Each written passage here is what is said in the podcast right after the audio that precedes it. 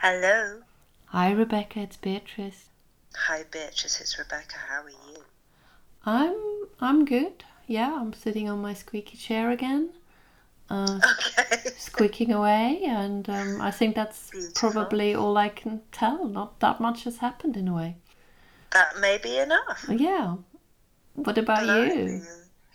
Um, well, I don't have a great deal to report because life progresses in the same way, really, essentially. Mhm. I have gone full summer outfit because it's been sunny the last few days. I'm like full on, it's summer. I'm getting out my new summer clothes and it's happening. And that has persisted even when it's not been so sunny and warm. I'm still in summer in terms of my wardrobe. Yeah, I'm still transitioning.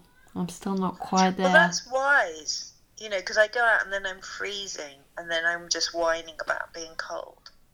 yeah. you know, it's tough having to go for walks with me, but it, you know, Coda had a lot to put up with.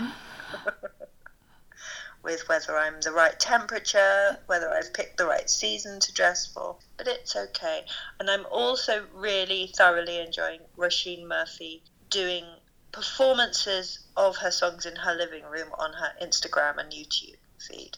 Ah, So I've been enjoying that as well. I don't know who she is. Well, is probably I mean, shame on you, terrible. Beatrice Balin. Yeah. because she's marvelous and you need to discover her now. Okay, I, I shall do. And I feel like, you know, we've known each other all these years and I should have been telling you about Roisin Murphy, really. Well, of all the other things I've, we've talked about. yeah, but you can't. You know, some things I should try and figure out myself. But um, obviously that one slipped through. that one, that one I clearly needed to tell you about. Well, she's fabulous. Okay. That's really all you need to know. She's fabulous. Her music is fabulous. Her dancing is fabulous. Her performance in a living room is fabulous. And she wears amazing clothes. That's everything, really. And I really enjoy that, you know, it's in her living room, but she does like swirly backgrounds, but you get kind of living room plus exciting backgrounds swirling around. So it's an interesting kind of quotidian plus fantasy world that she's inhabiting.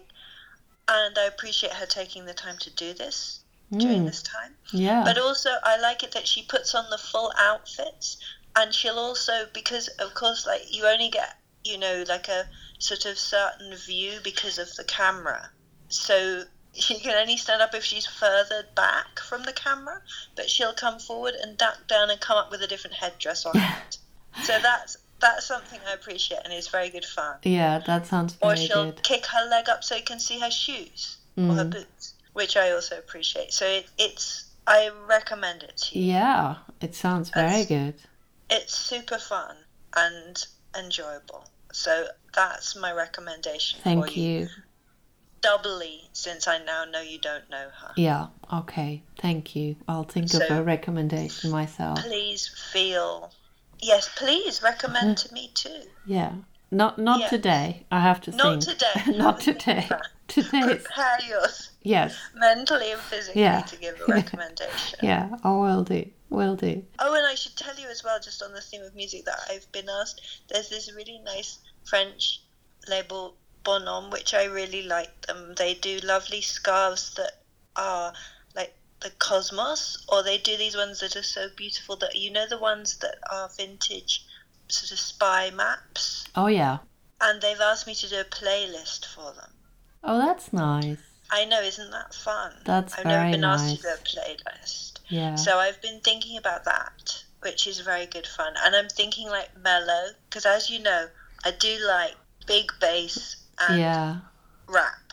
But I feel like that's probably not the wrong, not the right vibe Yeah, right how- at the moment. How So I'm thinking mellow, How many do you need to come up with? like 15 to 20. Oh, that's quite a lot. It's quite a lot. Mm. But I've already written a list of possibles and, and I'm going over that. Okay. Yeah, as I say, I'm thinking mellow. Because you know I never go very mellow, but I'm going to the mellower end of my choices. spectrum. I'm going to my Stevie Wonder realm. Well, I look 'cause you know I forward love to. Stevie. I look forward to um to seeing or listening to you your list. Well, so do I once it's done. Yeah. I've got to do it, but that's fun. More recommendation. Yes, more recommendations. Yes, you're going to have to come up with 15 or 20. Yeah. I've also read your other recommendation. oh, my blimey, have you? What did you think? Oh, I thought it was devastating. Isn't it, though? Yeah. It's sad. Yeah, it's very Yeah, because it's one that is Virginia Woolf. I'm not a Virginia Woolf fan per se.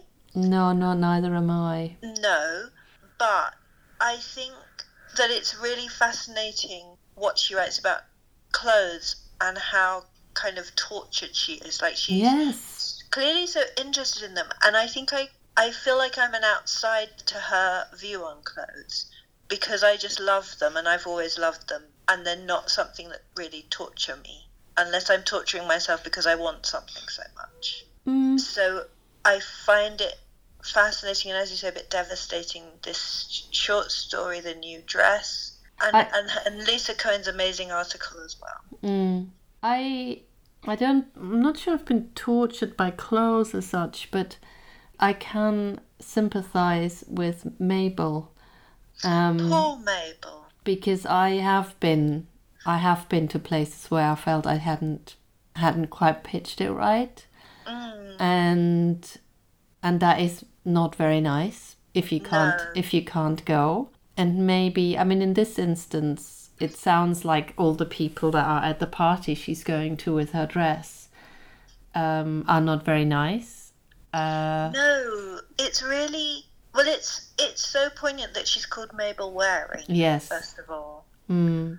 and it's so devastating that first line. Let me find that first line. Oh, I've got it actually. story. Yeah, Mabel had her first serious suspicion that something was wrong as she took her cloak off and Mrs. Barnett, while handing her the mirror and touching the brushes and thus drawing her attention, perhaps rather markedly, to all the appliances for tidying and improving hair, complexion, clothes, which existed on the dressing table, confirmed the suspicion. God, it's still one I sentence.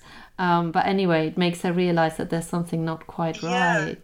it's just the way that you're immediately plunged into this world of uncertainty and class and status and fashionability distinction Mm, just from the minute and the fact it's it's the housekeeper or maid yeah. is already kind of indicating to her she's she's got it wrong like before she's even gone into and seen any party guests or the hostess Yeah, that's true. Because normally, when I had these experiences, it only uh, it only dawned on me, you know, when I saw everyone else, but not not before.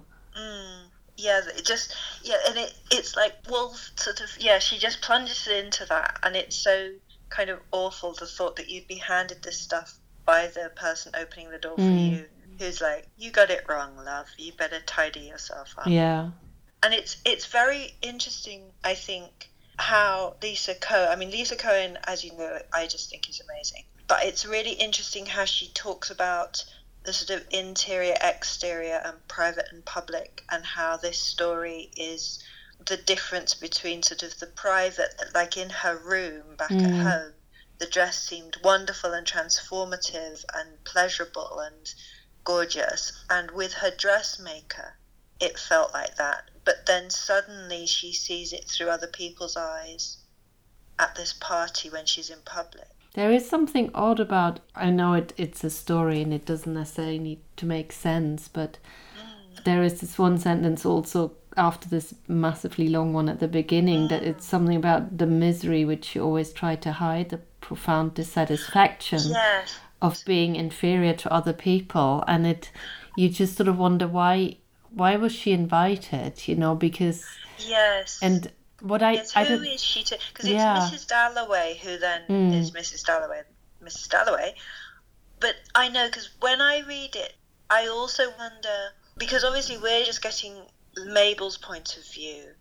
And was she? Um, is she like, as RuPaul was would say, is it her inner saboteur Mm, that she sabotages herself in her choice of dress? That she's trying to do something different because she doesn't believe she can be fashionable mm, and also is she projecting onto the people in the room? Because yeah. maybe they are uniformly mean and nasty but maybe they aren't all. Or also it, it really reads like someone who's so excruciatingly caught inside themselves yes. that they're projecting out their fe- fears onto the room. And maybe not everyone really cares what she's wearing or is taking that much notice, but she interprets every look as a barb. Yeah.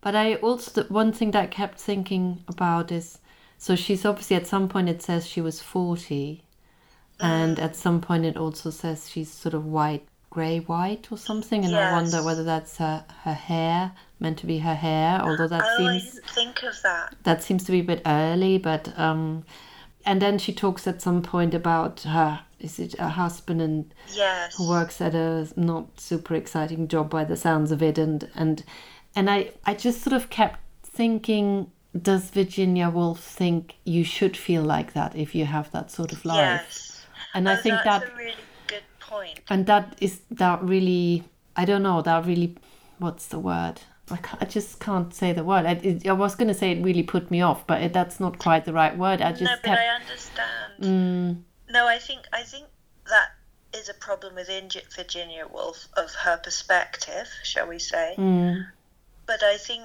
you're right. I because it, because clearly she she says at some point that you know her faults are envy and spite, mm, and you kind of think, Yeah. So is that again kind of? But it's really fascinating because I think like the way Lisa Cohen is reading it, I think is one way of reading it that's really fascinating, where you completely inhabit her view. Not completely because she does critique it, but that the whole party is just for her a kind of criticism of herself. mm, And it's really interesting that she's kind of dressing out of time, that she decides she Yes. can't be fashionable because you need money. mm. So, again, as you say, is this Woolf's view? Because obviously you don't need money to be fashionable. You need money to wear a couture dress, but you can look amazing without a you couture you can dress. but, But then the I suppose if you're in it, but then they, they wouldn't be in couture. no but I again I I have been in situations where I was you know I was with Right. people who had money who obviously wore what they wore was obviously expensive and um again that was my I might have been Mabel you know I might have felt that they look at me and and see that my dress was H&M or whatever and Yeah. um they probably didn't give a damn.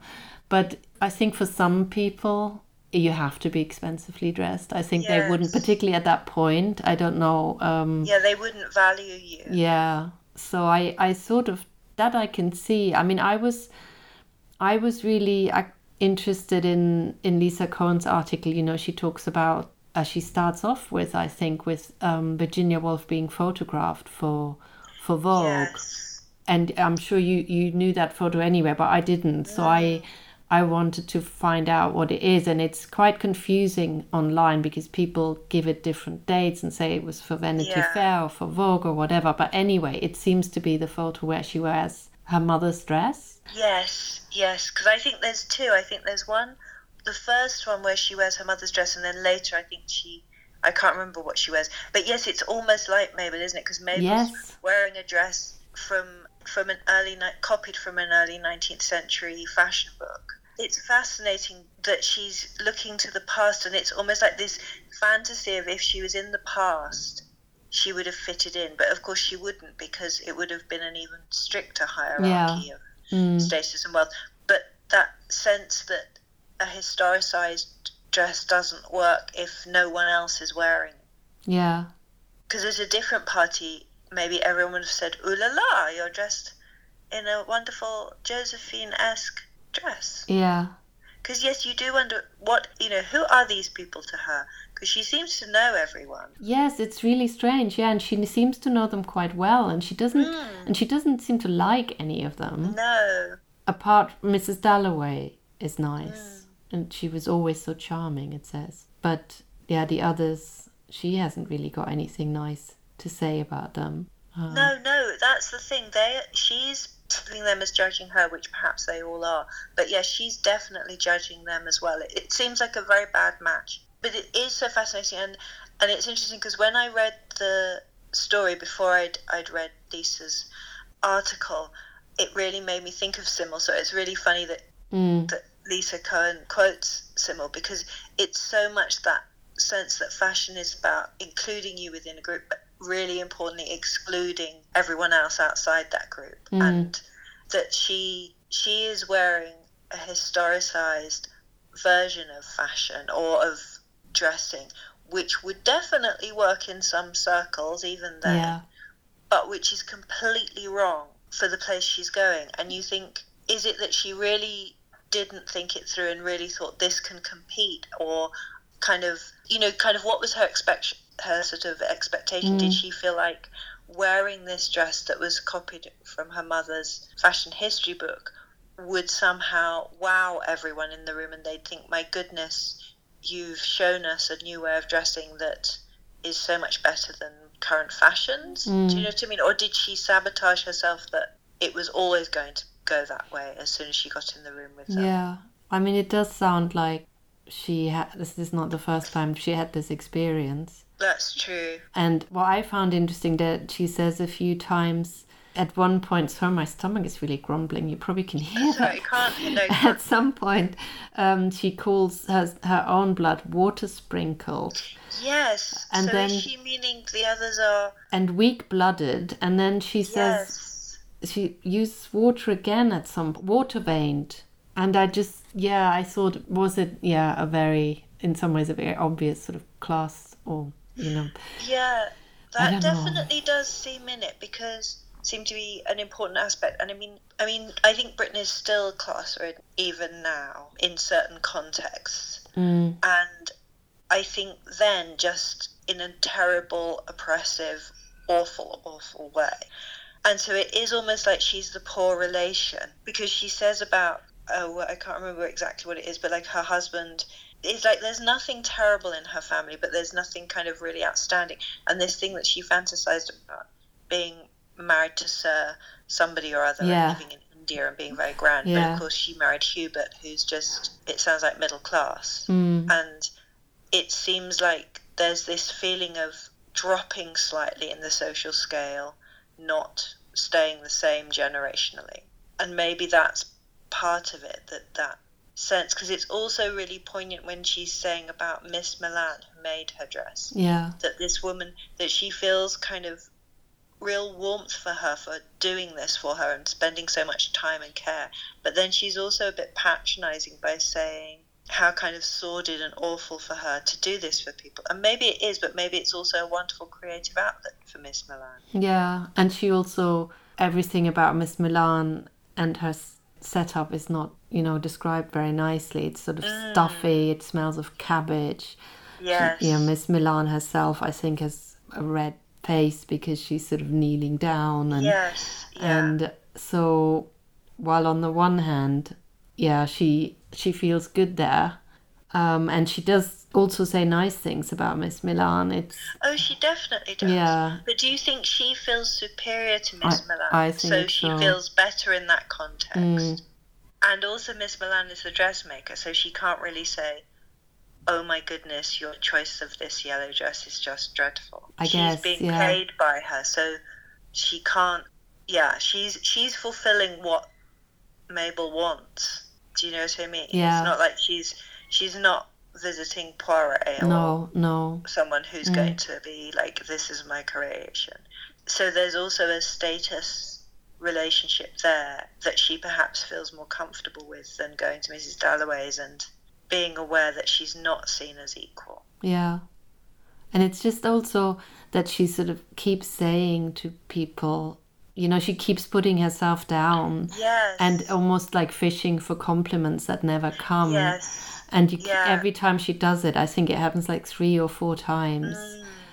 You think don't do that. It's just not it's just not going to help you. And No. and then there's another i mean a, a lot of it is just really devastating i think. There's one sentence where one person doesn't say anything i think or not nothing nice. And, and, and it's she says if he had only said maybe you're looking charming tonight it would have changed her life.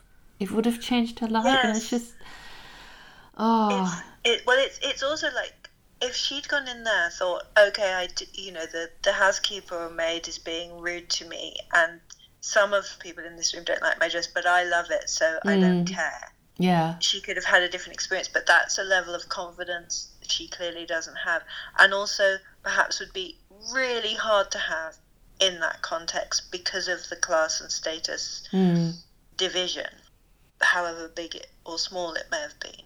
But I think it's also, it definitely does link to Woolf and like you say about her wearing her mother's dress, so a dress that's an antique and links to her family.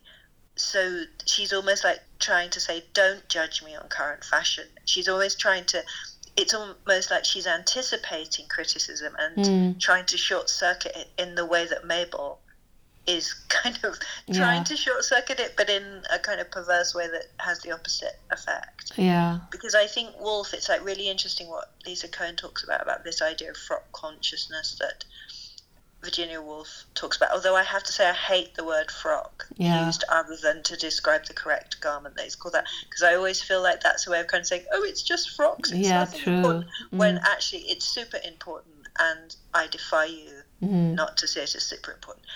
But she's clearly tortured in that she does find it really fashion really interesting, but simultaneously thinks she shouldn't because she's a bohemian intellectual woman and shouldn't. Because in a way, it reminds me of like Thomas Carlyle and Sartor Resartus in the way that he's this super serious Victorian historian, which rhymes, but that he and he's clearly fascinated by fashion, but also is kind of thinking this is just all too silly. So why are we doing? It? Even while he's saying, you know, you are what you wear and etc.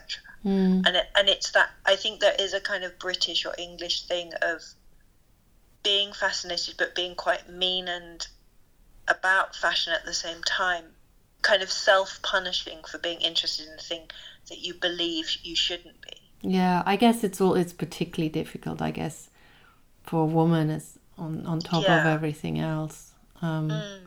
I also from Lisa Cohen's article it also sounded a bit like there was a financial thing as well, though that she Yes. she felt more comfortable when she had more money and yeah, that Yeah, that she's had a fall in status, which has made everything harder. mm. No, it's very sad. It's I'm also interesting. That's story. okay. It's I I hadn't read it, so I it, it was really good to read, and I, it's interesting also what she chooses to give Mabel as a dress, Virginia Woolf. I mean, Yes. to to denote unfashionability, which is yeah, Yeah. yellow. That must be just a, such a no no go, and um and yeah, this very high waistline, I guess, at a time when the waist is totally somewhere different. Yeah, and I guess it is almost like she's given her a bohemian look, Yes, yes, I guess. which is yeah. linking to her own style more. Mm, And and I think that Lisa Cohen reading it in terms of not not that um, Mabel Waring is is gay, but as fashion in relation to sexuality and then secrecy of that Mm. and of something hidden between this kind of private and public and kind of your private identity suddenly being made public. And i do think i mean one of the things that i find most compelling and have done over the decades with my own research is this thing of how do women become public in the 20th century? Well kind of late 19th and into the 20th century. Like how do you negotiate being out on the street or being Mm. at parties alone or being in a shop when previously if you did any of those things you were either working class and therefore deemed outside the realms of respectability and everything else or you were, were a sex worker mm, and like how how do women become modern and become part of the public world and i think that's something even now we're still you can run up against yes, definitely. Mm. that sort of attitude of, of why is a woman in this particular sphere and what you know that you have to dress a certain way to negotiate certain you know professions and things to be taken seriously rather than just you automatically are if you're a man Mm. Yeah. oh poor old mabel Yeah, poor old Mabel. Um, yes yeah. But I like it that the very last line, she wrapped herself round and round and round in the Chinese cloak she had worn these 20 years. That sounds a bit more promising, her exit. Yeah. Because it feels like she's wrapping herself back up in something It- that she feels more protected by. It sort of does, but then I also thought, oh god, her cloak is really old as well, and you know, uh, Yes, yeah, I suppose. yeah, I tried to make it a bit more positive. yeah. No, and maybe, maybe, maybe it, maybe it is. Well, I just thought, yes, I, I think you're absolutely right. There is a sense that maybe it's a bit shabby and it's certainly outside fashion because it's 20 years old and everything. But I also thought maybe she's putting herself back in something familiar rather than covering the dress, which is new but old and fashion but not fashion. Mm. And there was this experiment that didn't work, that she's going back into the comfort of something Yeah, true. And she's removed at least worn again and again. at least she's removing herself from this unpleasant situation. Yes, Which is- hopefully she'll go and have tea and biscuits with Miss Milan and feel Yeah. better. Yeah. That's our happy ending rewriting Yeah. of it. Yeah. We're ending on tea and biscuits. Yes, which is, neither thing do I actually like. Yeah, I but know. In, well, she's going to have a green juice with Miss Milan, Okay. and that would make us happier. Okay. All right, on that On that note. note, I'll talk to you soon. Talk to you next week. Bye. Bye, bye.